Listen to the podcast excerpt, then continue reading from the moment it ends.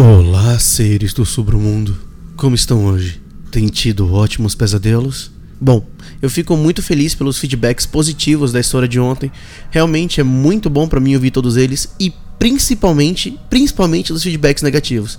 Queria agradecer a todo mundo que mandou um feedback positivo ou negativo, porque isso é maravilhoso para o podcast continuar avançando. Então, mandem os feedbacks de vocês. Não fiquem com medo, com vergonha de falar, Bruno, putz, eu odiei esse episódio. Pô, Bruno, esse episódio faltou outra coisa. Ô, Bruno, ah, tá chata essa história. Manda, manda, gente. É muito importante para mim e, claro, para outras pessoas também que ajudam aqui a saber todos os detalhes, tudo que vocês têm a dizer. É desse jeito que o podcast continua avançando. E é claro que o podcast também só continua avançando por causa dos patrões, que todo mês contribuem com o podcast e ganham acesso secreto ao grupo dos patrões e também a um episódio por semana. Na segunda-feira sempre sai um episódio para eles. Então, patrões, muito obrigado. E se você quiser se tornar um dos patrões, é só acessar o PicPay, Patreon, Catarse e também tem o método por Pix. É só dar uma olhada no nosso site lá da lojinha e você vê todas essas informações, tá bom? Vamos para nossa história? Eu sou o Bruno Lima e esse é o Sobre o Mundo Terror.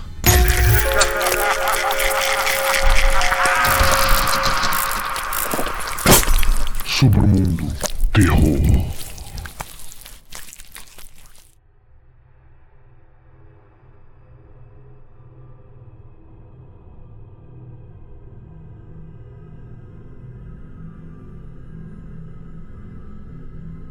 Você já quis amar alguém, mas não conseguiu?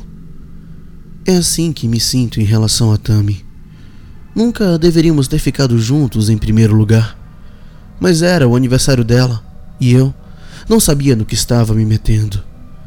Ela convidou nós cinco do escritório e eu esperava apenas tomar uma bebida e ir para casa.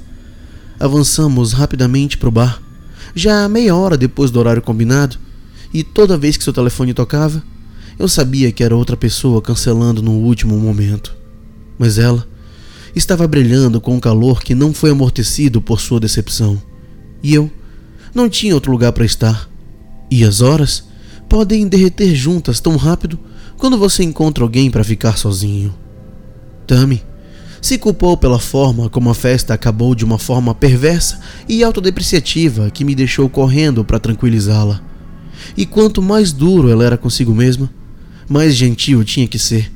Até que, de alguma forma, sem querer, eu a chamei de linda, porque eu não conseguia suportar que ela pensasse de outra forma por mais um minuto. A maneira como seu rosto se iluminou em resposta foi a prova de que eu não estava mentindo, e a maneira como ela sorriu de volta me fez sentir como se fosse a primeira vez que ela realmente acreditava nessas palavras. Tami ficou perto de mim quando estávamos saindo juntos, perto o suficiente para sentir sua respiração no meu pescoço. Em seguida, seus braços estavam em volta do meu braço e seu calor não era mais apenas algo para ser imaginado. Apenas para manter o equilíbrio, ela disse, mas nenhuma quantidade de firmeza foi o suficiente para ela se soltar. Ela estava bêbada, afinal, e precisava de alguém para levá-la para casa. Bem, eu acho que ela realmente estava linda naquela noite, e quanto mais ela confiava em mim, mais bonita ela se tornava. Mas, amor? Não foi culpa dela que ela passou a me amar, e não foi minha culpa que eu não pudesse sentir o mesmo.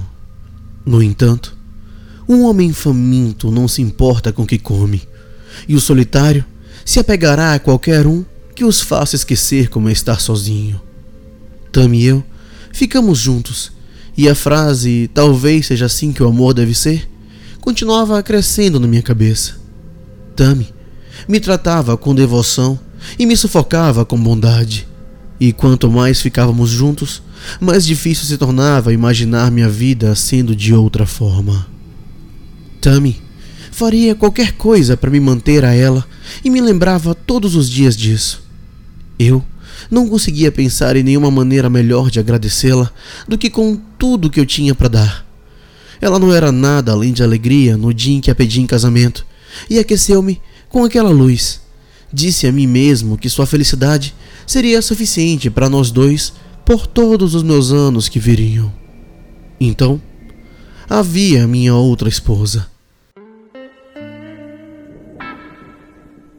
Aquela com a cabeça raspada, aquela com as argolas no nariz, a jaqueta de couro e a tatuagem de cobra se contorcendo de uma coxa para outra. Não sei se você poderia chamar Zara de linda. Certamente não da mesma forma que faria com Tami, mas você poderia chamá-la de outros nomes, e todos eles o excitariam. Conheci Zara em outra cidade, onde ficava a sede da minha empresa. Eu tinha que ir uma vez por mês, todos os meses, mas não demorou muito para que eu encontrasse uma desculpa para ir todos os fins de semana.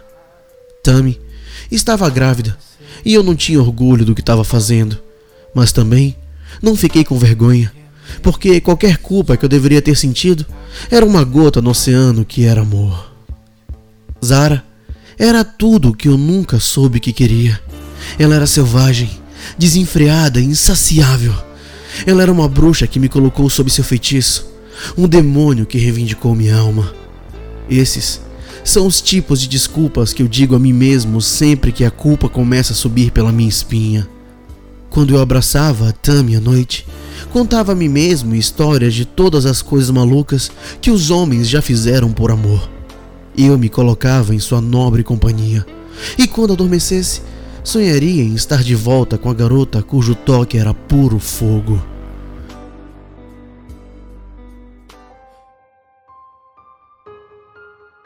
Um fim de semana nunca era suficiente para passar com Zara, e cada vez era mais difícil de sair do que o anterior.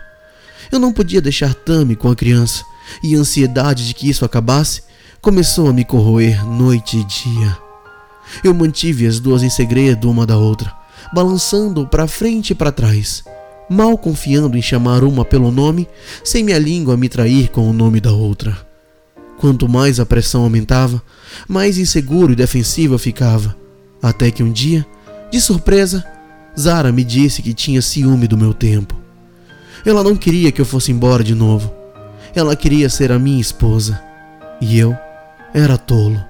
Eu disse que também queria o mesmo. Não foi um casamento muito oficial. Zara não gostava desse tipo de coisa. Nossas mãos estavam entrelaçadas na floresta e nossos pés no riacho quando coloquei um anel em seu dedo. Minha vida, como eu a conhecia, havia acabado para sempre e eu não conseguia imaginar nada além da felicidade por vir. Disse a mim mesmo que faria uma última viagem para terminar as coisas com Tami. Ela estaria melhor sozinha, eu queria acreditar, do que alguém que não precisava mais dela. Eu faria minha parte e ajudaria com a pensão da criança. E não precisaria de muito dinheiro, porque nada que eu pudesse comprar encheria meu coração da mesma forma que era saber que eu estava segurando Zara em meus braços. Tami choraria, mas eu não desistiria. E em cinco ou dez anos, quando eu estiver velho e grisalho, com mãos trêmulas, eu seguraria Zara com mais força, sabendo que eu estava quase fraco demais para seguir o meu coração. E talvez fosse assim que teria acontecido se Zara não tivesse me seguido de volta. Ela pensou que me surpreenderia fazendo a viagem para me ajudar a mudar.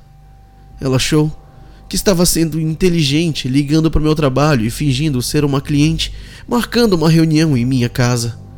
Como ela poderia saber que Tammy estava em casa enquanto eu ia à loja comprar algumas coisas para o nosso bebê? A polícia já estava em casa antes de mim. A jovem manchorosa e a punk gritando. Não foi difícil para eles descobrir o que aconteceu. As cortinas cortadas, a faca e os pratos estilhaçados. Deve ter havido uma grande briga para ser autossuficiente para os vizinhos chamarem a polícia o carpete, o carpete manchado de sangue e os rastros sujos do berçário. Não havia como esconder as evidências ou confundir o que aconteceu com a minha filha, que foi cortada em tiras antes de saber o seu nome. Zara e eu nunca mais nos falamos, nem mesmo em seu julgamento, onde fui chamado como testemunha. Eu não consegui nem olhá-la nos olhos quando contei ao júri sobre o caso.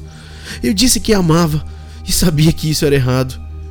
Eu disse a eles que Zara estava com ciúmes, que ela matou a criança e que nunca mais queria vê-la novamente. A única coisa que foi mais difícil de suportar foi quando Tammy me perdoou. Ela disse que não foi minha culpa, que cometi um erro, que podíamos aprender a ser felizes de novo. Eu acreditei nela, porque por mais pesado que fosse esse peso para eu suportar, eu sabia que não poderia suportar sozinho. Isso foi há quase 20 anos. E Tam e eu superamos isso o melhor que podíamos. Tivemos mais dois filhos, ambos meninos. Fico feliz com isso porque se tivéssemos uma menina, eu acho que não poderia olhar para ela sem pensar na criança que foi cortada. Se Tami ainda pode me amar depois de tudo isso, quem sou eu para dizer que não posso amá-la de volta? Apesar de tudo que fiz para evitar ficar sozinho, sei que é apenas uma questão de tempo.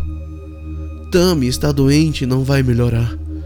Tenho passado todos os dias ao lado da minha esposa e nosso filho mais novo estará indo para a faculdade em algumas semanas. Então, serei apenas eu e meus arrependimentos, pensando nas palavras que Tami me disse ontem à noite. Eu disse que faria qualquer coisa para te fazer feliz, e eu fiz. Ela me disse. Se você não pensasse que Zara matou nossa filha, você nunca teria ficado comigo. Eu tive que fazer isso. Você não vê que fizemos um ao outro muito feliz ao longo dos anos?